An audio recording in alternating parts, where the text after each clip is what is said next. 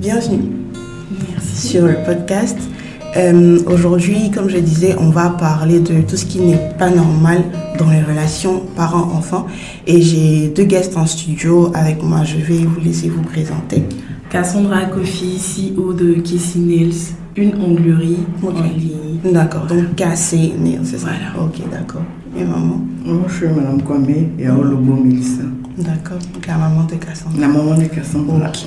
Vu le thème, déjà merci d'avoir accepté de venir. Aujourd'hui, on va parler de tout ce qui n'est pas normal entre les relations parents-enfants. Je vais te laisser commencer, Cassandra, avec ton premier point. D'accord. Pour moi, l'une des premières choses qui sont pas normales dans une relation parent-enfant, c'est le fait, par exemple, de maudire son enfant. Mhm. Parce qu'en général, comme tout enfant, on fait des choses qui ne plaisent pas forcément aux parents. Et il y a certains parents qui ont la facilité de dire des mots qui demain porteront préjudice à la vie de l'enfant et tout. Et pour moi, c'est vraiment pas normal de dire des choses comme par exemple, toi là, ce que tu me fais là, demain quand tu vas avoir ton enfant là, il va te faire pareil. Ou bien toi là, hum, ce que tu me fais là, tu vas pas réussir dans ta vie. Et il y a des parents qui ont la facilité de lancer ce genre de paroles là. Et pour moi, c'est quelque chose de pas normal. Maman, par exemple, elle a sa façon à elle de nous éduquer et de nous inculquer certaines choses. Elle essaie, elle sait plus ou moins comment toi tu vois la chose? Bon, merci Cassandra. Je dirais que la parole est sacrée. Et au bout de la langue se trouve la vie et la mort. Et nous ne sommes pas toujours corrects, corrects. Les enfants, on a été enfants aussi. On a fait des choses à nos parents. Il y a des parents qui ont maudit des enfants. Moi, par exemple, ma vie d'enfance m'a permis de pouvoir gérer mes enfants, pouvoir éduquer mes enfants. Je sais que maudire un enfant, demain, ça réagit sur sa vie quotidienne. Et moi, j'ai pas voulu ça pour mes enfants. Un enfant me fait quelque chose, je suis fâchée. Je préfère garder le silence, prendre le temps de digérer ce que l'enfant m'a fait. Et puis après, je reviens vers l'enfant. Je l'appelle et on parle. Pour lui dire ce que tu m'as fait ne m'a pas plu. Demain ne recommence plus. Parce que les malédictions sur la vie d'un enfant, demain, ça se répercute sur sa vie quotidienne. Et c'est vraiment pas beau. Toi, le parent, tu verras, quand ton enfant va grandir, il y a des choses que tu veux pour ton enfant. Mais la malédiction que tu lui as lancée à chaque fois, demain peut être un blocage à sa vie. Donc, je préfère garder le silence en tant que mère pour mes enfants que j'éduque. Mais en même temps, moi, je veux savoir, est-ce que le fait de garder le silence, de garder dans son cœur, c'est une forme de malédiction?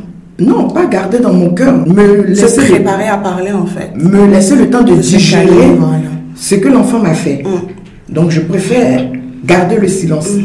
réfléchir à comment aborder l'enfant, parce que l'é- l'éducation d'un enfant, c'est vraiment complexe. Mhm. Donc, je préfère garder le silence, digérer et puis revenir vers Je l'enfant. suis d'accord, parce que sur le coup de la colère, on peut dire beaucoup de choses qui Beaucoup dépassent, même si c'est pas une malédiction, on peut dire beaucoup de choses qui Qu'on peut dépassent pas notre, voilà, qui dépassent notre pensée. Et je me dis, les enfants sont tellement fragiles que tu peux dire des choses à répétition sans t'en rendre compte, et demain ça crée des Ça crée- blessures émotionnelles sur l'enfant. Sur fait.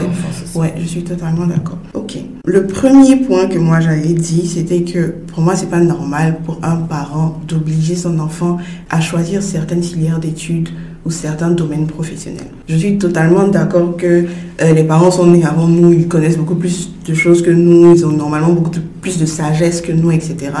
Mais je me dis que leur travail, c'est de nous observer peut-être depuis l'enfance, voir ce dans quoi on est doué, ce qui nous parle, ce qui nous passionne, et puis nous accompagner dedans. Après, je peux comprendre, la plupart des parents, en fait, veulent une certaine stabilité pour nous, et ils se disent que dans des métiers, peut-être comme docteur, avocat, tu auras cette stabilité-là, et puis tu auras un niveau de revenu qui pourra te permettre de prendre soin de toi et prendre soin de ta famille.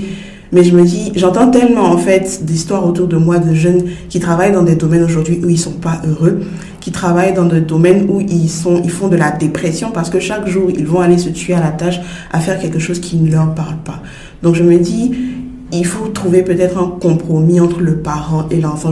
Un enfant par exemple qui veut faire du football, peut-être que le parent pour lui se dit, bon, tu peux être doué, mais tu as une chance sur 10 000 de devenir footballeur. Donc, le compromis qu'on va faire, tu vas faire peut-être sport-études pour être sûr que tu joues ton foot, mais à côté, tu auras tes diplômes. Au cas où ça ne marche pas là-bas, tu pourras retomber sur tes pieds, en fait. J'ai voulu faire euh, seconde A.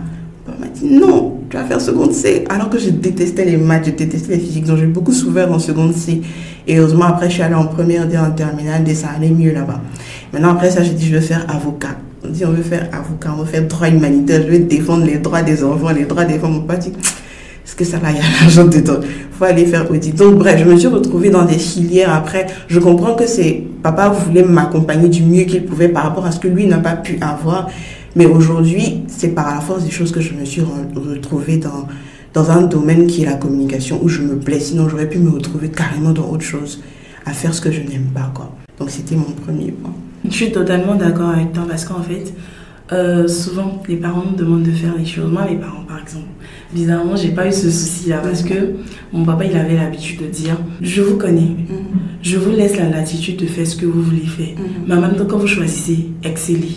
Parce qu'il n'y a, y a aucun souci, tu choisis ce que tu veux faire, mais fais-le bien. Mhm. Parce que une chose est de vouloir quelque chose, une autre est de te donner les moyens de réussir. Mhm. Et il y a certaines personnes qui disent, ok, je veux faire ça, je veux par exemple être avocat, mhm. mais lorsqu'ils vont sur le terrain, ça pique pas en fait. Et que c'est difficile. Voilà, c'est difficile. Mais quand c'est comme ça, c'est comme si les parents ont investi dans quelque chose qui n'a pas forcément abouti. Donc en général, ils nous disent, vas-y, fais ce que tu veux. Mon frère, par exemple, il n'a pas suivi le cursus normal. Il, est, il fait de l'art. Il a une sac et tout. Bon, des parents qui acceptent que leur garçon aille faire, leur garçon, le seul garçon en Afrique ici, aille faire de l'art. En fait, c'est à qui? Picasso. même pas, il voit rien. Du coup, c'est quelque chose qui, qui bouleverse un peu les tendances. Mm-hmm. Donc, Franchement, il a accepté, il a accompagné et il lui demande juste de faire de son mieux. J'aime beaucoup cette philosophie-là. Tu fais ce que tu veux, mais tu, tu fais ce que tu veux, mais tu excelles dedans. Mon deuxième point, je sais qu'il va être, je vais devoir le nuancer parce que il y a beaucoup de cas où les gens n'ont pas le choix. Mais je me dis, en tant que parent, en tout cas moi quand je serai parent, j'ai jamais particulièrement voulu être riche, mais je me dis, j'aimerais avoir un niveau financier qui fasse que je n'utilise pas mon enfant comme plan d'épargne retraite. Parce qu'il y a beaucoup de... Après, je peux comprendre si on vient d'une famille pauvre, si on vient de... S'il y a certaines conditions financières qui font que à un certain moment, on est obligé de se reposer sur son enfant, pas de problème. Mais je me dis, si dès le départ, ta conception des choses, c'est de dire que quand mon enfant va grandir, j'arrête tout. C'est lui qui me prend en charge. Ah, dans le monde où on est, où tout est un peu cher, tout est un peu difficile, je me dis, c'est ajouter un fardeau à l'enfant, en fait, qui pourrait le ralentir, lui, dans son évolution et tout. Donc, c'était le deuxième point que j'avais mis. Je ne sais pas ce que vous en pensez. Bon, moi, je pense que c'est une très bonne manière de penser. Parce que, en tant que parent, ton devoir, c'est de mettre l'enfant, de, de t'occuper de l'enfant. Mm de t'occuper de son éducation parce que si un enfant ne réussit pas, il devient un poids d'abord pour toi. Mhm. Et demain, vraiment, tu ne pourras pas savourer toi ta retraite mhm, mhm. parce que c'est un poids. Il va te rendre malade parce qu'à force de réfléchir que mon enfant n'a pas réussi, c'est déjà un poids pour toi. Tu ne vas pas survivre, tu vas accumuler des maladies et tu vas mourir. Et ce que tu as laissé, l'enfant va dilapider. Donc, en tant que parent, c'est d'investir dans l'éducation de l'enfant. L'enfant a réussi, c'est pour lui et sa famille. Toi, tu as déjà pour toi. Si l'enfant n'a pas réussi, il vient encore se greffer sur ton peu que tu as, ta retraite. Donc, autant investir pour lui. Il est là-bas avec sa famille. Toi, tu te débrouilles avec le peu que tu as. S'il t'envoie, tant mieux. S'il t'envoie pas aussi, tu Moi, je ne suis pas d'accord avec le signe. Il doit t'envoyer. Mais je me dis, ça ne doit pas être la première source sur laquelle tu comptes parce que le jour où c'est coincé sur lui, il aura un double stress de se dire je ne peux pas m'occuper de moi, je ne peux pas m'occuper de mes parents. Et les enfants de maintenant, les enfants de maintenant, mm. c'est pour eux. Pour eux. Mais pas toujours. Moi, écoute, il y a des parents là qui sont stressants pour eux là. Leurs enfants, c'est leur fond de commerce. Mm-hmm. Mais ça, ça marche pas comme ça. Ok, dans l'accès biblique, c'est, je pense, euh, dans le Coran aussi, de voilà, de t'occuper de tes parents. Mais ça va pas au-delà. Il y a des parents là même pour payer la boîte d'allumettes, il compte sur son enfant. En mode, si l'enfant n'a... Et en général, c'est ce genre de parents-là qui, qui disent, bon, moi j'ai choisi, moi par exemple, j'ai pas réussi dans ma vie, mhm. je n'ai pas pu faire tant, tant, tant, tant, tant. Toi, tu as fait tant, tant, tant, tant, et demain, tu vas construire ma grosse villa là, tu vas m'offrir cinq voitures. C'est quoi tout ça? Et par exemple, ça aussi là, ça rejoint le genre de parents qui, qui demandent des trucs vraiment incroyables au gendre. Au niveau de la dot Voilà, au niveau, au niveau de la dot. Parce qu'en général, c'est ce qu'il n'a pas eu dans sa vie. Moi, j'ai vu, bon, sur les réseaux sociaux, une famille qui demandait des maisons, des voitures. En dot. En dot. Mais c'est pas normal. Mais tu ne vends pas ta fille. Mais justement, C'est ça. c'est le genre de parents qui pensent c'est que. quelque chose de symbolique que tu donnes. C'est un retour sur investissement. demain, demain, la famille du genre ne, ne va pas te respecter, toi? Mm. C'est c'est des choses que toi, en principe, tu dois avoir. Mm. Mais tu vas pas venir vendre ta fille, tu ne vends pas ta fille. C'est c'est des trucs symboliques, c'est des choses que la vie demande. euh, Bon, la coutume demande Si, si. doter ta fille. Mhm. Tu la dotes, mais tu ne la vends pas. Yeah. Tu ne la vends pas. Donc Cassandra, c'était à toi. Pour moi, il y a un autre truc, un autre point que je voulais mettre en relief. Le fait de mettre une barrière entre ton enfant et toi, en fait, pour le parent. Il y a certains parents qui se disent, bon, on est en Afrique, hein, c'est des choses qui se passent en général, c'est à l'extérieur que les parents sont plus ou moins à l'aise avec leurs enfants et tout. Mais en Afrique, ici, là, on a entretenu le, le truc de la sacralité des parents Mhm. et tout.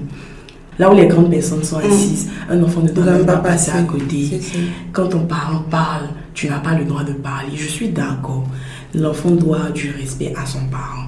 Mais je me dis, tout le monde ne connaît pas tout. On a beaucoup coutume de dire que dans la vie, tu peux pas tout connaître. En général, nous les, les jeunes, on est plus sur les réseaux sociaux. Et en général, sur les réseaux sociaux, vous apprenez beaucoup de choses. Et il y a des choses que ton parent ne sait pas forcément, que tu peux lui dire, que tu peux... Il y a des choses que tu peux lui apprendre. Mais les par... il y a certains parents qui se disent, franchement, quand moi je parle, ma parole est oui et amen. C'est difficile de faire comprendre à une personne qui est plus âgée que peut-être une chose qu'elle pensait savoir, c'est pas trop ça en fait, qu'il y a d'autres vérités derrière et tout. Je peux comprendre, je peux comprendre. Je me dis que peut-être en tant que parent, comme ils ont ce stress-là de se dire que c'est eux qui doivent éduquer leurs enfants, c'est eux qui doivent les préparer, peut-être pour se rassurer, ils se disent que ce que je sais suffit en fait à, à- à éduquer l'enfant. En fait. Du coup, quand toi tu viens remettre ça en question, se remettre en question, c'est pas facile. Peu importe qu'on soit parent ou enfant, c'est pas facile du tout. Il y en a même qui te disent carrément, mais toi tu es un enfant. Qu'est-ce Tu es que né quand même. Justement, tu es né quand même. Toi tu connais quoi? Ce genre de truc-là. Et ce point-là, vraiment, il est, il est vraiment ouvert. Ça touche beaucoup d'autres trucs. Ma, ma maman et moi, on a une relation telle que tu as l'impression qu'on est des copines. Parce que en même temps qu'elle peut me faire des reproches, je peux aussi lui faire des reproches. Et c'est le genre de personne qui sait quand même se remettre en question. Quand tu lui dis un truc, elle va pas te dire Ah, toi tu connais quoi? Elle dit Ah bon, donc là, là, j'ai mal fait. Ok, il n'y a pas de problème. Elle s'assoit, elle se remet en cause. Et puis, après, elle revient vers toi. Et je lui ai, une fois, je lui ai demandé Mais maman, comment tu fais? Moi, en tout cas, me connaissant, je ne sais pas si j'aurais cette facilité-là de, de me mettre avec mes enfants, de vraiment. C'est vrai que je m'ai appris ça, mais en même temps, c'est pas facile du tout. Ouais. Comment tu fais? Même avec mes petites soeurs de 5 ans, tout ça. C'est ça. Il y a ma petite soeur carrément lui dit des trucs et genre, ça va, ça va. Et je me demande comment elle fait en fait. Ah, elle est là, elle va répondre. Euh, Cassandra, merci. En tant que maman, j'ai été jeune fille. Et je me dis que quand tu fais confiance à une jeune fille, elle fera tout pour ne pas te décevoir. Donc, j'ai préféré entretenir une relation amitié avec mes enfants. Quand tu entretiens cette relation, l'enfant te dit tout. Il se confie à toi. Quel que soit ce qu'il va faire dehors, il viendra te dire. Et toi aussi, en tant que mère, ça t'aide à connaître véritablement l'enfant. Ouais. Et ça t'aide aussi à protéger ton enfant pour lui dire Ah, ce que tu as vu dehors là, on fait pas, hein. C'est pas bon. Même si tu as vu que les gens font là, c'est pas bon pour toi. Et moi, j'ai. En plus de ça, je dis que mes, mes enfants avec euh, la parole de Dieu, parce qu'on s'assoit, on prie, on parle. Par moments, je leur rends témoignage de moi-même, ce que je, je vis au quotidien. Donc, les enfants me regardent et on est amis le soir qu'on rentre là. Je demande, ah, toi, qu'est-ce que tu as fait de ta journée? Elle me dit, ah, et puis je lui dis, non, là, là, tu as mal fait, on ne fait pas ça. Donc, je crée une confiance entre eux et moi et une amitié. Mais en même temps que je crée ça, les enfants savent qu'il y a des limites qu'ils ne peuvent pas dépasser. Entre eux et moi, depuis leur naissance, je me dis à partir de six mois, quand tu dis à un enfant et qu'il entend que et là, il ne doit pas partir là-bas, c'est là que l'éducation commence. Et je commence à leur parler avec le regard. Même quand on sort, on se parle avec le regard. Oui. Des menaces à distance. On se parle avec le regard. Quand tu es en train de faire quelque chose, puis je te regarde, tu sais que ce que tu es en train de faire n'est pas bon. Quand on est à la maison, tu ne sais pas qui est maman, qui est enfant. On se met là, on danse, on chante, on fait tout. Mais il y a des barrières. Il y a des barrières, l'enfant sait qu'il ne peut pas dépasser. C'est un équilibre qui est difficile à garder. Non, c'est pas difficile à garder. C'est facile. Parce que ça se fait dès le bas âge. Quand il y a quelque chose, l'enfant sait que là, il ne peut pas dépasser. Mm. Il regarde mon visage. Quand il sait que je suis, le visage est détendu, automatiquement on s'amuse. Quand le visage est chose, chacun prend sa route.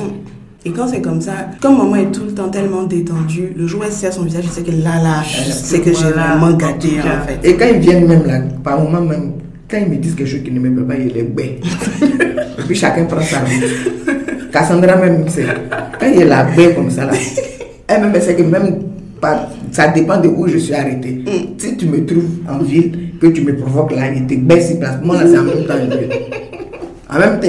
Je réagis automatiquement. Et puis après, on se parle. Ah maman, c'est que tu m'as fait là. Il dit, ah pardon, excuse-moi, mais toi, mais tu connais.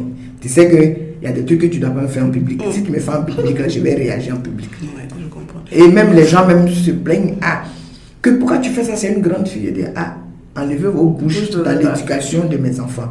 Parce que demain, c'est vous, les mêmes là, qui allez dire que ah, elle, les les- son enfant est, est mal éduqué. Mhm. Donc, je préfère dès maintenant, on se connaît. Quand tu sais qu'ici, dans la rue, il ne faut pas me provoquer. On sera dehors, on sera à la maison, tu pourras faire ce que tu veux. Et sur ça, genre, c'est la- c'est- il y a un autre truc. Quand par exemple, moi et mon frère, parce que moi et mon frère, en fait, on a l'habitude de l'emmerder. Si par exemple, elle fait une coiffure qui ne nous plaît pas, on a va talocher un jour. Non, on l'a, non, on a fini à l'attacher. On l'attache. Donc, en général, quand quelqu'un à côté, hey, vous fatiguez la table. Elle dit, tu penses que nous, moi, mais il les voit. Il les voit même pas, mais il m'en fout de mais tu vois, c'est, il y a ce truc-là, en fait. On a, on a la facilité de la taquiner et vraiment, on est à l'aise. Ça fait que si, par exemple, tu as un souci, tu peux pas t'asseoir sur ton souci. Tu peux aller lui parler parce que tu sais qu'elle ne va pas te juger. Mhm. Et puis, elle saura te donner des conseils avisés par rapport à la situation que tu traverses. En fait, il y a un truc que j'ai beaucoup aimé dans ce que maman a dit et que ma maman fait aussi, c'est quand tu dis que tu parles en fait de choses que tu as vécues avec tes enfants. Il y a plein d'enfants qui vivent avec leurs parents qui connaissent même pas les choses par lesquelles ils sont passés. Sauf peut-être si, si t'as pas dit qu'il a marché de la maison jusqu'à l'école 5 km chaque jour. Mais je peut-être les petites choses du quotidien, les petits gourmets, les petits palabres d'amitié qui peuvent faire que l'enfant va apprendre de ton expérience au lieu d'aller apprendre de quelqu'un d'autre dehors en fait. Et moi c'est quelque chose que j'ai beaucoup aimé parce que je connais presque toute la vie de ma maman. Mon papa parle pas beaucoup, mais maman je connais presque toute sa vie en fait. Ça fait que j'ai appris, même sans qu'elle n'ait à me dire ne fais pas ça, fais ça. Il y a certaines choses à travers son histoire que j'ai apprises en fait et que j'aime beaucoup. Et je me souviens j'ai lu un livre qui s'appelle Le pouvoir de la vulnérabilité. Il y a une section en fait qui parlait des parents et qui disait que certains parents en fait se font une sorte de charte ok pour être un bon parent il faut que je fasse il faut que je fasse ça mais pour eux en fait être un bon parent c'est déjà être une bonne personne soi-même et je trouve que cet équilibre que maman a entre partager et puis être strict je me, je me demande et tu me diras si c'est vrai ou c'est faux je pense qu'elle doit l'avoir dans tous les domaines de sa vie en fait et que ça vienne naturellement avec ses enfants Oui, même avec mes amis, même Voilà. au boulot, c'est Voilà. comme ça. Je ris avec tout le monde, mais je- Les il y a les limites que tu ne dois pas dépasser. Quand tu dépasses, je t'allume, puis tu recules sans recul. Oui, donc c'est ça en fait. Du coup, si tu l'as pas, si tu l'as pas naturellement, tu vas te dire je, je dois faire comme la maman de Cassandra, mais tu vas pas y arriver à un moment donné, tu vas te fatiguer. Donc c'était pour dire si vous voulez être comme la maman de Cassandra, essayez de l'être tout le temps. Naturel. Comme ça, quand vous aurez des enfants, ce sera naturel avec eux, tu vois. Ok. Le point que moi j'avais mis après, c'était, je trouve que c'est pas normal de comparer ses enfants entre eux ou avec des gens de l'extérieur. Je l'ai dit même quand on faisait le, le podcast sur les relations amoureuses. Je me dis, pour dire à ta chérie, j'aimerais que tu fasses plus ça, je n'ai pas obligé de dire que mon ex faisait ça. Parce que dès le, moment où tu vas dire mon ex, elle va même plus t'écouter en fait. Et je me dis par rapport aux enfants, ma petite soeur en parlait beaucoup à un moment donné parce que ça la blessait qu'on la compare tout le temps à moi par rapport à mes résultats scolaires. Si on a envie qu'un enfant fasse quelque chose, pourquoi ne pas juste dire j'aimerais que tu sois plus comme si, au lieu de le comparer, parce que à force, ça peut créer du ressentiment envers la personne euh, avec laquelle on te compare tout le temps, tu vois. Donc c'était l'un des points que j'avais mis. Et vraiment, moi, je suis d'accord. Parce que, en général, moi, je me dis, ça suscite même la haine. Mm. entre frères, alors que c'est quelque chose qui doit même pas arriver. Et il y a certains parents qui ont la facilité de le faire. Il y a des parents qui peuvent par exemple dire, tu vois, toi ton frère il est plus intelligent que toi, alors que, enfin, tu es plus sage. Justement, c'est pas c'est pas les mêmes niveaux. Chacun chacun vient avec ses capacités Exactement. et, sa personnalité. Voilà sa personnalité. Tu peux pas comparer deux personnes. Si par exemple moi je suis bonne, moi par exemple j'ai fait du droit comme toi et non comme ce que tu voulais. Voilà. du coup moi j'ai fait du droit. J'excelle en droit. Mon frère il a fait de l'art et tout. On peut pas nous juger parce que en fait moi, je ne peux pas dessiner comme mon frère il dessine. Lui, c'est inné. Mais lui, en même temps, il ne peut pas s'asseoir. Il peut pas rester le quotidien comme il toi. ne peut pas, en fait. Il ne peut pas parce que c'est pas. Fr- Franchement, lui, il est, il est fixé sur l'art et tout. Mais tu ne peux pas nous juger par rapport. Non, tu ne peux pas nous comparer, en fait. Et il y a des parents qui ont la facilité de le faire et ils n'essaient même pas de comprendre leurs enfants. Ça crée, en général, même c'est ça qui crée l'envie, la jalousie, plein d'autres trucs. Bon, en fait, euh, sur ce plan, moi, j'apprends à connaître l'homme. Et je me dis, aujourd'hui, je suis mère de six enfants, Wow. qui à chacun a une personnalité et a ses dons. Donc, tu ne peux pas comparer quelqu'un qui fait droit avec quelqu'un qui fait dessin, Si, si. ni avec quelqu'un qui fait autre chose. Mes enfants sont différents et j'apprends à les connaître. Je ne les compare pas pour dire, toi, l'autre est mieux que toi. Moi, tu me plais, c'est différent. non, c'est vrai. Non, tes enfants, tu peux pas les comparer parce que ça crée des frustrations. Et puis, quand je regarde tous mes enfants, je ne sais pas qui j'aime plus que l'autre. Je les aime au même niveau. En même temps que je les aime, je mets une barrière. Pour ne pas que demain, j'aime un plus que l'autre. Quand je vais taper là, quand je suis dans la maison, là, il tape tout le monde. Dis pas que toi, même la dernière qui a 5 ans, le temps, la maison que ça a eu là. même la dernière qui a 5 ans, il la lime comme une grande. Donc, je ne fais pas de différence entre mes enfants.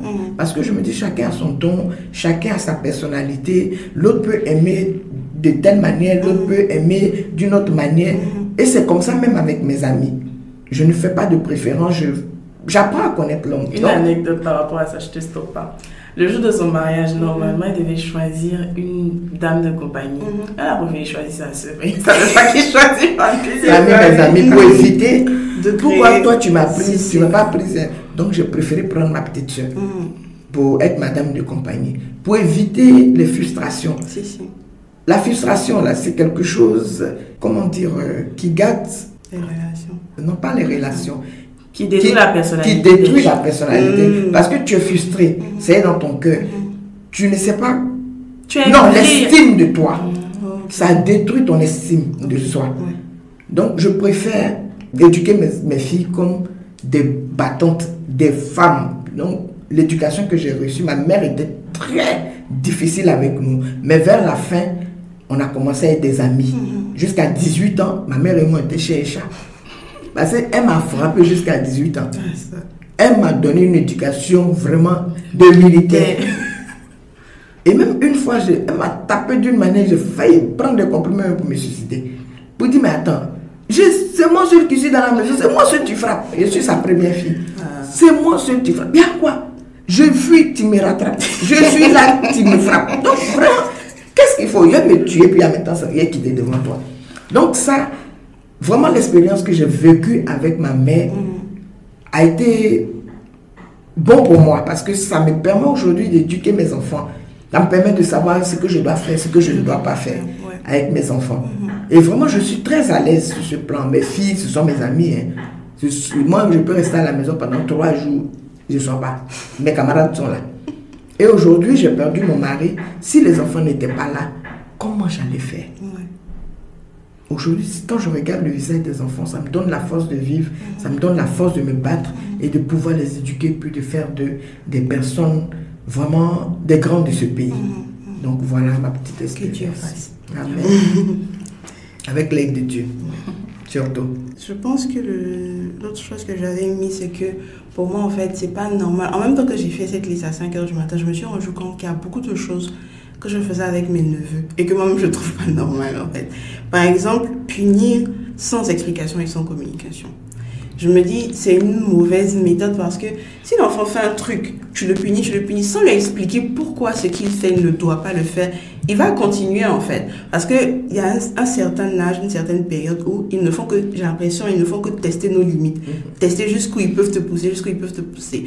Du coup, si tu, tu ne prends pas le temps de leur expliquer pourquoi, par exemple, aujourd'hui j'étais mis à genoux? Pourquoi aujourd'hui j'étais privé de dessert, etc. L'enfant va toujours recommencer. Ou alors il va arrêter, mais dès qu'il aura l'occasion de le faire derrière ton dos, il le fera parce qu'il comprendra pas pourquoi tu lui as interdit ça. Donc je me dis, autant qu'on peut, quand on punit un enfant, quand on le réprimande, il faut s'assurer qu'il a compris pourquoi on lui interdit de faire certaines choses, pourquoi on lui permet de faire certaines choses en fait. Pour punir un enfant, c'est-à-dire moi, quand un enfant quelque chose. Et toi, je vais te frapper. Je le préviens sur au moins cinq jours. et, les avertis. et au moment où je te frappe, c'est que tu as fait un truc léger. J'accumule, c'est plus je te frappe. Je frappe pas tout le temps mes enfants. Mm, mm, Mais le jour où je t'attrape là, j'accumule, c'est un an de punition là. Je te porte correctement et puis tu t'assois là. Et quand je parle avec eux, on finit ça. Après la prière, je parle avec eux pour leur dire Ah, toi, tu as fait tel truc qui ne m'a pas plu, ne fais pas ça. Toi, tu as fait tel truc qui ne m'a pas plu, ne fais pas ça. Donc, c'est après la prière, c'est-à-dire l'esprit est bien disposé et on parle. On leur dit Ah, il y a des choses que maman n'aime pas, qu'il ne faut pas faire. Même quand elle est en train de faire, je la regarde comme ça, elle me regarde, elle sait qu'elle est en train de faire. La dernière, même là, c'est son travail. Parce que quand je la regarde, elle se déplace si le regard continue. si le regard continue là, c'est que ce qu'elle est en train de faire mauvais. Elle est courageuse. Oui, mais justement, elle, se met sous la table. Et quand elle se met sous la table, elle, quand elle ressort, elle voit que le regard est fixé sur elle. sait que ce qu'elle est en train de faire est mauvais. Elle arrête. Je ne frappe pas tout le temps les enfants, mais on se parle, on, elle le regarde. Tu es en train de faire quelque chose, je te regarde. Mais je ne les punis pas trop. Mm. Parce qu'un enfant, si tu l'habitues à la punition et à, à le taper tout le temps, pour finir, il est habitué. Mm-hmm. Donc, il fait des choses vraiment, rien que pour te provoquer, pour que tu puisses te frapper parce que c'est devenu son quotidien. Mm-hmm. Un enfant, ça se frappe pas. C'est pas un animal, même un, animal, même là. Un jour, il va se retourner vers toi pour te dire, ah, c'est bon. Donc, ah. voilà. Même le chien, quand tu le tapes, Arrivé un moment, il, commence à grogner. Il se retourne vers toi pour grogner, même si c'est ton animal. Il se retourne vers toi pour grogner, pour te dire que ah, tu es âgé. Donc voilà un peu. Un enfant ne dit pas avec la chicotte, la punition tout le temps. Tu parles avec l'enfant. Maintenant, si tu vas te parler, parler ne suffit pas. Maintenant, tu le tapes. Une bonne fois, tu blimes sa propre fille. Après, on devient amis, c'est sans rancune. On va voter Toujours. Ok, Cassandra. Alors moi, voilà le dernier point sur lequel je voulais vraiment, vraiment mettre en action. La répétition de paroles vexantes, de sévices corporels. Mm. Parce qu'en général, il y a des parents, comme tu disais, qui ont l'habitude de, de frapper en fait. Et en général, en fait, c'est lié, justement, c'est lié au traumatisme du passé. Mhm. Il y a des parents vraiment, on a l'impression qu'ils sont les bourreaux de leurs enfants. Mhm. Ils adorent les frapper et tout. Et quand tu creuses plus loin, tu te rends compte en fait que c'est parce qu'ils ont vécu des sévices qui sont aujourd'hui tels qu'ils sont. Mhm. Dernièrement, j'ai suivi une émission, Le cœur des femmes, la rubrique courrier du cœur. Et c'est, elle était adressée à Prissy et tout.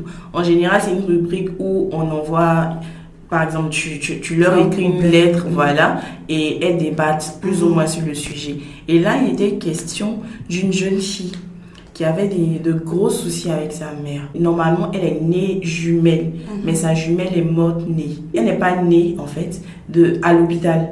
C'est une matrone qui a fait accoucher sa maman, genre de façon traditionnelle et tout. Mhm. Et c'est la matrone qui a dit à sa mère que elle, a, elle était tellement grosse, elle avait pris justement qu'elle a tué sa soeur. Les choses à dire. Franchement. Et là, en fait, ça a traumatisé sa maman. Mhm. Et depuis ce jour, elle a détesté jusqu'aujourd'hui. Elle lui dit tout le temps qu'elle est maudite, qu'elle ne va jamais réussir, qu'elle est la cause de tous ces problèmes, qu'elle est sorcière et tout. Et vous connaissez les parents en Afrique, mhm. vraiment, c'est trop compliqué avec les histoires de tradition, de mhm. croyances et tout. Et vraiment, elle vit une vie difficile. Parce qu'elle disait qu'elle était, je pense, à deux doigts de se suicider. Parce qu'elle n'en peut plus, en fait.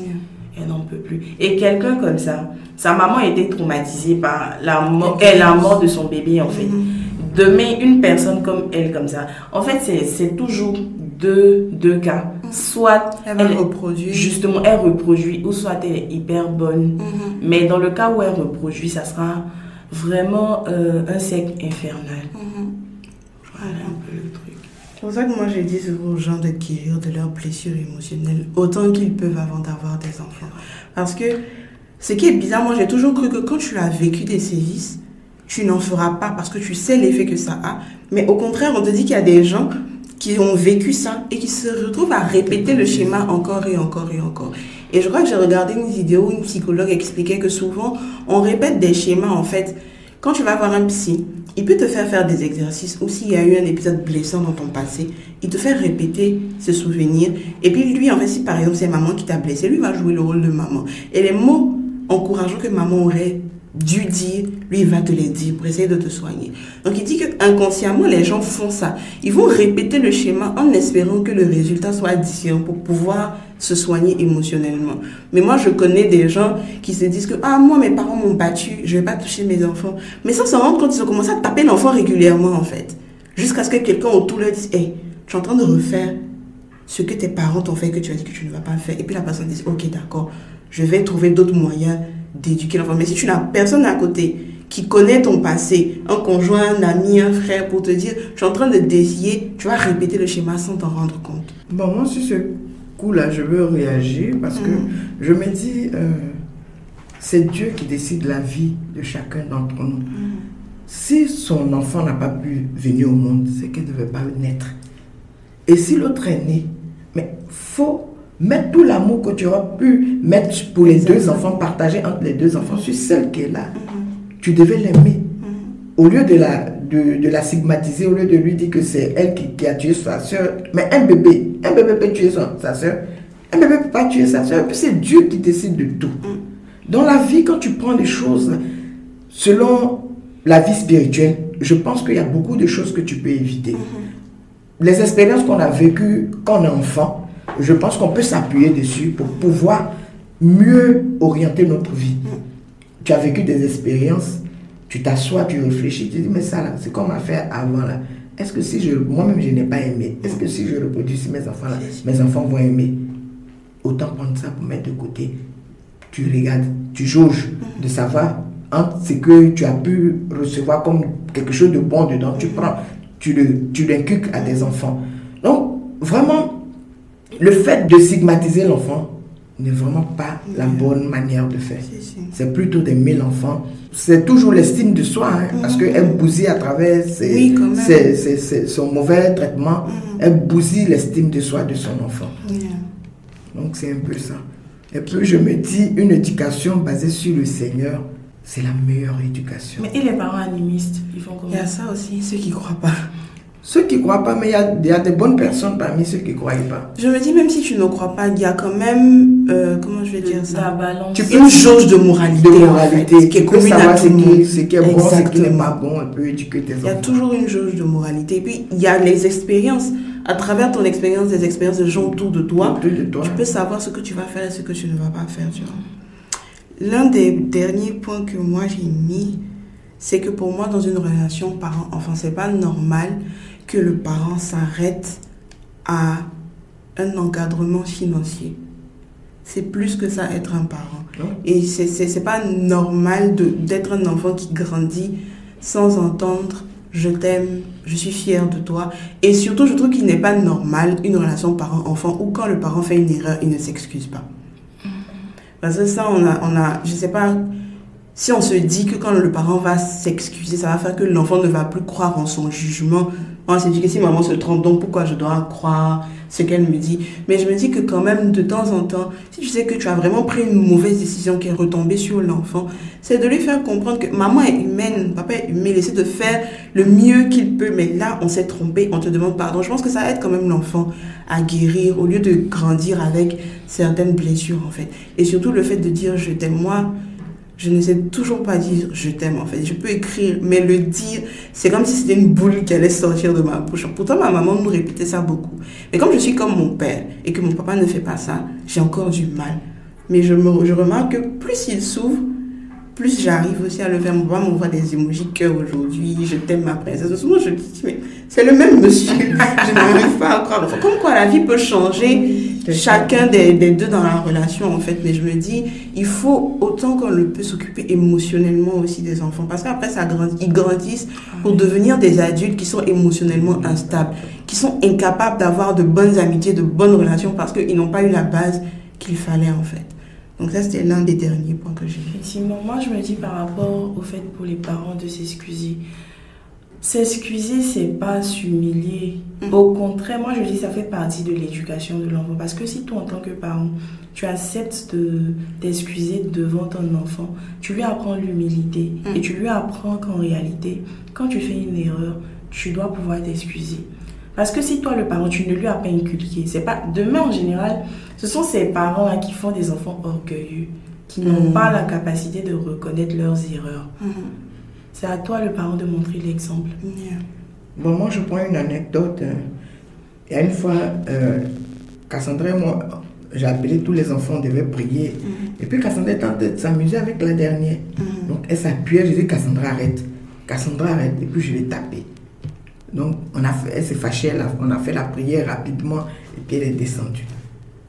Tous les matins, elle m'appelle, puisque son papa n'est plus là, c'est elle qui a repris euh, le quotidien, elle m'appelait tout le temps et tout. Donc j'ai senti que jusqu'à 15 heures, elle m'a pas appelé. Puis j'ai dit à mes collègues que Eh, aujourd'hui, il y a limé Cassandra. Hier, j'ai limé Cassandra mal. Et puis une de mes collègues m'a dit, oh, toi tu exagères, pourquoi tu la limes et tout. Et puis vers 14 heures, je l'ai appelé, puis j'ai dit, Cassandra, excuse-moi pour tout ce que je t'ai fait, pour, pour ce que je t'ai fait hier. Mhm. Et puis ma collègue était arrêtée là-bas. Elle a commencé à rire. Elle a dit, toi tu n'as même pas raison, puis c'est toi, regarde comment tu t'excuses. Elle éclatait de rire. Excuse-moi, excuse-moi. Et puis, et puis elle réussit comme elle avait raison. Si. Et puis je dis, oh, que je me suis excusé. Puis elle me dit, bon, dans ce cas, la fois, acheter quelque chose, tu as lui donner à Cassandra. J'ai dit, je n'achète rien. Parce que je lui ai déjà dit, excuse-moi au téléphone. Donc voilà. Et même quand, entre eux, les enfants, ils se chamaillent, qu'il y a un qui n'a pas raison, je lui dis, mais excuse-toi auprès de la personne à qui tu as fait du tort. Excuse-toi. Et la personne s'excuse. Déjà, c'est des trucs qu'il faut inculquer aux enfants dès le départ. Parce que si tu ne, les, tu ne leur inculques pas ça, demain, ça sera un, un problème. Ils ne pourront pas s'excuser quand ils auront tort. Et vraiment, c'est pas bon pour eux. Yeah. Et il y a aussi mon garçon qui est tout le temps de taper ses soeurs. Je lui ai dit, mon, mon petit, faut pas prendre l'habitude de taper tes soeurs parce que tu vas garder cette habitude et demain frapper ta copine et même frapper ta femme. Mhm. Parce que tu te dis, si tu peux taper ta soeur, c'est que tu peux taper ta femme ou ta copine. Donc ça, je ne veux pas de ça. Et tout le temps, c'est ça nos discussions. Si, si. C'est-à-dire, c'est des trucs, le garçon, si la mère ne le dit pas dès le bas âge, demain, dans son foyer, c'est autre chose. Ouais. Soit il bat sa femme, soit il est impoli avec sa femme, soit il ne sait pas s'excuser. Nous, parents, on doit prendre cette euh, résolution de déjà éduquer les garçons à- au bas âge pour être de bons papas et de bons maris. Donc voilà. Les féministes vont aimer ça. Bon, les deux derniers points, je vais les dire ensemble, c'était ne pas parler de sexualité à ses enfants. Et le dernier, c'est ignorer les problèmes de santé mentale. La sexualité, en fait, je me dis aujourd'hui, je pense que s'il n'y avait pas le monde d'aujourd'hui, j'aurais aussi eu beaucoup de mal à parler de sexualité à, à mes enfants. Pourtant, ma maman l'a fait avec nous, ouais.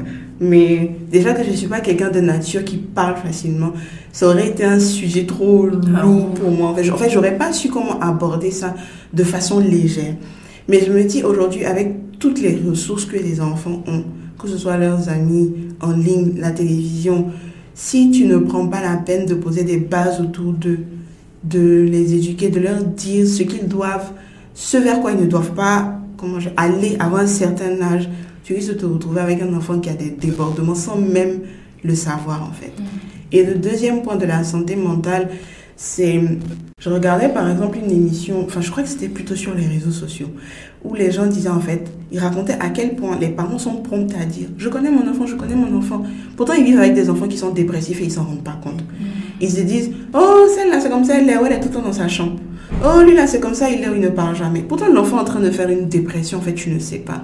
Donc, je me dis, au lieu de toujours mettre le fait que le comportement d'un enfant change sur le compte des hormones, oh, c'est parce qu'il est adolescent qui sait ça, d'essayer de vraiment observer l'enfant lui poser des questions, savoir comment il va dans sa tête en fait. C'est pas que la santé physique qui est importante, la santé mentale l'est tout, temps.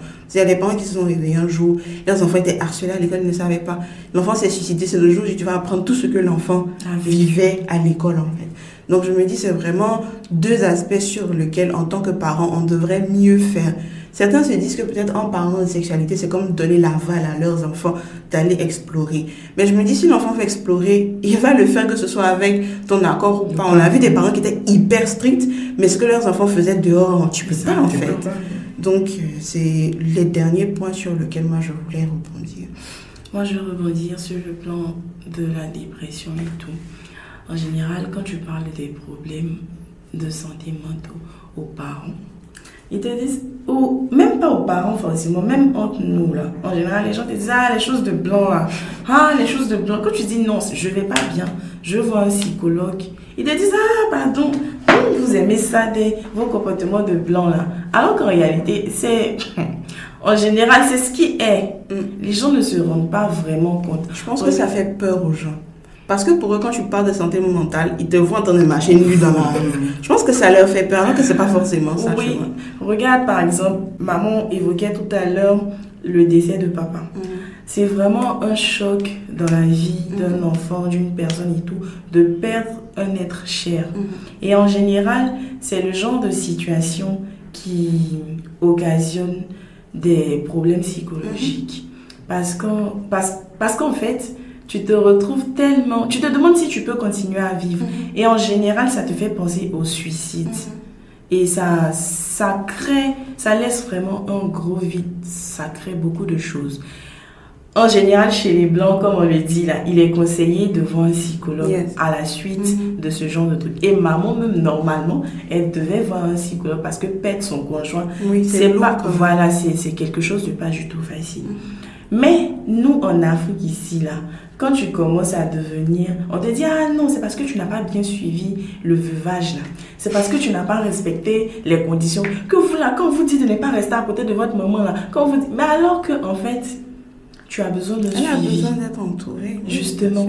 Et je te dis, je te donne un exemple bête et qui m'a vraiment choqué dans les coutumes en Afrique. Vraiment, j'ai été choquée par beaucoup de choses mm. pendant le veuvage et tout. On est, on est vraiment beaucoup de filles. On est six filles, un garçon. Cinq filles. Cinq filles, pardon. Lorsque euh, ta maman perd son mari, tu n'as pas le droit en tant que femme d'être à côté d'elle. Genre, quand elle va te contaminer. Justement. Sérieux? Je t'assure. Qu'elle va te contaminer.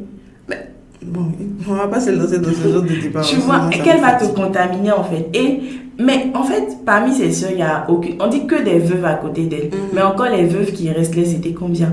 Elles n'étaient pas tout le temps là. Et ce sont des vieilles. Les On dit normalement, même là, elles sont censées surveiller la veuve. Mm. Quand elles viennent s'asseoir, elles dorment. C'est la veuve qui les surveille. et ce genre de truc-là, il y a par exemple, euh, mes tantes, elles ne sont pas veuves. Mm. Du coup, elles ne peuvent pas s'asseoir. Mais même ses soeurs ne peuvent pas s'asseoir. Qui va s'asseoir à côté d'elle Du coup, moi, franchement, j'ai carrément euh, mis de côté ces règles-là. Et mm. j'étais comme ça. J'étais ah, collée à ma maman. Je dis franchement, ok, il n'y a pas de problème, il y a les traditions et tout. Mais avant tout, on est chrétien. Mm. Et il y a Dieu qui nous protège. Et c'est ma maman. Je ne vais pas la laisser à cause de vos pseudo euh, tradition et tout, la laisser déprimer. Parce que quand elle est seule, quand tu es seule, déjà les gens sont encore plus. Voilà, tu penses déjà. Donc imagine quand tu es seule, c'est, c'est vraiment très très oppressant. Mm-hmm. Et genre, on ne doit pas dormir avec elle, on doit la laisser seule. On dit, mais vous mentez, en fait, on a envahi sa chambre. Et jusqu'à présent, mes petites soeurs continuent de dormir avec oui, mais je suis d'accord. Si ce genre de traditions sont répandues, ça ne m'étonne pas que souvent quand quelqu'un perd son conjoint, il le suit après. Si vous le laissez seul, qui réfléchir. Il va faire un AVC. Justement. Il va mourir. C'est pas, c'est pas étonnant en fait. Justement. Et genre, euh, j'avais entendu aussi pendant les funérailles que genre, quand une personne, quand une femme en fait ne, ne suit pas vraiment toutes les règles du veuvage, elle finit par devenir folle. Ou bien, alors qu'en réalité, c'est même pas ça qui la, qui la rend folle. C'est la dépression. La elle déprime. Et il ne se, parfois même la personne est en train de déprimer, il ne se rend pas compte du fait qu'il déprime. Moi, par exemple, c'est sur Internet que j'ai vu les symptômes de la La dépression. Et à un moment donné de ma vie, je me suis rendu compte que je déprimais sans savoir parce qu'on n'est pas informé. On a tellement tendance à rejeter du revers de la main cette histoire de dépression qu'on se rend pas compte qu'en fait on est malade. Yeah. C'est quelle culture déjà? BT non de l'Ouest. Donc, euh, je vais rebondir un peu sur ce, ce problème. Quand je parle de communication entre parents et enfants, c'est ce qui peut empêcher l'enfant de faire beaucoup de choses dehors. Parce que chaque soir, moi, comme je dis, moi j'ai ma méthode. hein. Je, chacune rentre. Ah, Messia, qu'est-ce que tu as fait qu'est-ce de ta journée? L'enfant me dit. Elle me dira qu'il y a telle personne qui l'a tapé, il y a telle personne qui a fait ci, il y a telle personne qui, fera, qui, a, qui lui a fait ça. Et à travers ça, je lui dis non. Quand il te fait ça, tu lui dis non, on ne fait pas ça. Non, on ne fait pas ci, on ne fait pas ça. Donc, l'enfant est déjà préparé. Psychologiquement, elle est déjà préparée de savoir comment réagir à telle attaque. Ça aussi, ça met l'enfant en confiance. Et puis, si l'enfant a eu un choc dehors, il vient à un moment, voilà ce que on m'a fait. Moi, le parent, soit je vais voir la maîtresse pour lui dire, ah, ne faites pas ça à l'enfant parce que voilà, l'enfant m'a rapporté ça et tout. Voilà comment gérer l'enfant. Ça, il y a beaucoup de choses que tu peux éviter. Et puis l'enfant, quand tu parles de sexe, un enfant, les enfants de maintenant, à l'école primaire, ils se mettent les doigts dans le toto ou le chose. Donc, je dis aux enfants, ah, si telle personne veut mettre, si telle personne veut mettre sa main en bas de toi, tu me dis, parce que souvent ils menacent les enfants, tu me dis, je saurai comment faire pour pouvoir gérer ça. Souvent, je leur demande, je leur mets des culottes en bas de leurs vêtements. Quand ils vont faire pipi, c'est au coup de deux enfants vont faire pipi derrière la classe et ils font ce genre de bêtises. J'ai été confronté à ça, mais j'ai menacé la petite pour lui dire, ah, ne fais pas ça, on ne fait pas ça. On ne fait pas ça à l'école, vous, on vous envoie à l'école, ce n'est pas pour ça, c'est pour étudier. Mais la prochaine fois que tu feras ça, tu verras ce que je vais te faire. Donc, dès- il y a beaucoup de choses. Quand tu causes avec ton enfant, il y a beaucoup de choses que tu sais. Mais quand tu mets une barrière entre ton enfant, toi, tu dis papa, maman, papa, maman, l'enfant sera confronté à beaucoup de choses, il ne pourra pas venir te dire. Il ne pourra pas venir te dire. Et puis, avec ça, en même temps, tu peux cerner quand ton enfant a, a- a une dépression. L'enfant viendra te dire, viendra te parler. Quand tu regardes dans son quotidien, tu, as l'habitude d'observer ton enfant. Donc tu sauras, ah, Cassandra est couchée, c'est toujours elle est dans sa chambre. Cassandra est triste, Cassandra chose. Automatiquement, tu vas déceler ce qui ne va pas. Donc, c'est de connaître, avoir une communication avec ton enfant. Ça va t'éviter beaucoup de choses. Aujourd'hui, les enfants sont exposés à la drogue, à beaucoup de fléaux dehors. Toi, la maman ou le papa, tu mets l'enfant en prière. Parce que moi, dès que je suis enceinte, je commence à prier pour l'enfant qui est déjà dans mon ventre jusqu'à l'accouchement. Et quand l'enfant naît, je le prends dans mes bras et j'ai- une dernière prière que je fais pour cet enfant. Donc déjà, le Seigneur le prépare spirituellement. Et puis le reste, on continue. On continue, continue avec l'éducation, le quotidien, tout et tout. Pour éduquer un enfant, c'est pas facile pour les parents. Parce que nous, on a aussi on a la pression au dehors, au travail. Tu rentres à la maison, il faut gérer les enfants. Il faut, moi, j'ai beaucoup de responsabilités. Je suis à euh, au travail, je suis à l'église. J'ai une responsabilité à l'église. Il y a des heures auxquelles je rentre.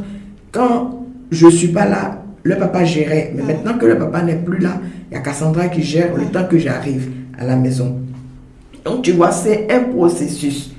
Yeah. Mais on demande toujours la grâce de Dieu, l'aide de Dieu pour pouvoir tenir le Nous accompagner, oui. Donc c'est un peu ça. Les parents, il faut mettre toujours la prière. Parce que les enfants sont dehors, ils sont exposés. Si tu ne mets pas la prière pour que le Seigneur protège ton enfant, vraiment, bonjour les dégâts. Ouais. Et c'est des choses qu'on ne peut pas rattraper après. Je voulais préciser aussi que côté communication, quand vous ouvrez la communication avec vos enfants, il faudra faire attention aussi au retour que vous leur donnez. Parce que on a parlé du cas où on fait quelque chose à l'enfant dehors, mais si c'est lui qui a fait quelque chose à quelqu'un? Ça peut être lui qui a fait une erreur, qui a commis une faute. Quand il vient vous parler, s'il vient vous parler de choses qu'il ressent et tout, bien de choses qu'il a faites, que vous êtes toujours dans le jugement, je pense aussi qu'à un moment donné, il va arrêter de vous parler en fait. Oui. Non, mais tu juges pas l'enfant. Quand l'enfant te parle, tu ne juges pas. Tu lui dis, ah, selon la parole de Dieu, on t'a dit quoi?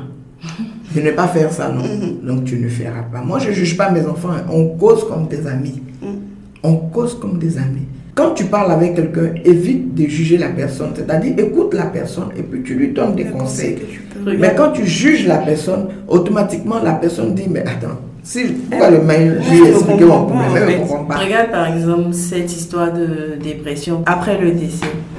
Je lui disais en fait, en général, quand tu dis à un parent, ah maman, je, maman, je déprime, elle te dit, toi tu as dit ça de, de blanc là. Mais elle, souvent ils se demandent, mais tu as quel problème? Justement, toi tu as quel problème, puis je déprime. Elle me disait, mais non, faut pas déprimer. Tu sais que dans la parole de Dieu, on dit ça. Faut prendre les choses avec philosophie. La veuve, moi qui suis saucée, qui suis en deuil justement la consoler. Mais c'est elle qui me consolait. En fait, elle jouait le rôle d'un psychologue. Il dit, maman, je veux voir un psychologue. Elle dit, mais moi, je suis là. Je peux être un psychologue. Faut me dire qu'est-ce qui ne va pas et tout. Et tout ça, ça m'a aidé à guérir parce qu'elle m'a appris, elle a pris les choses avec philosophie. Mm-hmm. Elle me disait que là, si tu vois que tu ne te sens pas bien, fais comme ça, vois comme ça, voilà comment tu peux, tant, tant, tant. Mais si au début, elle m'avait jugé, elle m'avait dit, ah, moi, mais je suis veuve là même là, il n'est pas fini de pleurer, puis c'est toi qui changes mon, tu vois. Ça allait créer autre chose et j'allais me refermer sur moi parce que c'était compliqué. J'avais plein d'idées. Sur ce coup-là, il n'y a pas eu de souci de... Je veux rebondir aussi sur ça. Vraiment, mon veuvage n'a pas été facile, mm. mais Dieu m'a aidé. J'ai été critiqué, j'ai été jugé. Mais je n'ai pas regardé à tout ça parce que ma vie spirituelle m'a beaucoup aidé. Mm. Ça m'a vraiment aidé. Et puis les enfants autour de moi, vraiment, pour eux, je voulais me battre vive. Pour leur montrer que on peut traverser une situation difficile, mais être dans la joie. Mm. Quand on sait compter sur le Seigneur. Quand tu as Dieu avec toi, tu as beaucoup de choses avec toi. Mhm. Et vraiment, sur ce plan-là, le Seigneur a été pour moi un rocher sur lequel je me suis appuyé mhm. pour pouvoir rebondir et m'occuper de mes enfants. Je voudrais savoir, est-ce que cette relation que tu as avec Dieu était déjà là avant que tu n'aies tes enfants? Non. non. Je l'ai développée il y a huit ans de cela. J'étais chrétienne, mhm. j'étais consacrée, je suis choriste, tout et tout. Mais ma relation avec le Seigneur s'est approfondie il y a huit ans de cela. Il y a de l'espoir pour nous. Ça veut dire qu'on a encore le temps. non, pas encore le temps, parce que tu ne sais pas quand le Seigneur va te, te rappeler à lui. Oui, c'est vrai aussi. Vrai Donc, dès maintenant, il faut prendre les choses en main. En fait, je disais ça dans le sens où parfois tu te dis que tu dois être à 100% prêt avant d'avoir les enfants. Non, pas forcément, pas forcément. Pas forcément. C'est-à-dire la relation avec le Seigneur. Le Seigneur te veut proche de lui. Il veut que tu t'abandonnes à lui. Mm. Quand tu t'abandonnes totalement à lui, c'est au travers de son Saint-Esprit qu'il te, il te guide à faire ci, à ne pas faire ça, mm. à avoir le discernement sur certaines choses, à vraiment à te préparer véritablement pour ta vie. Mm-hmm.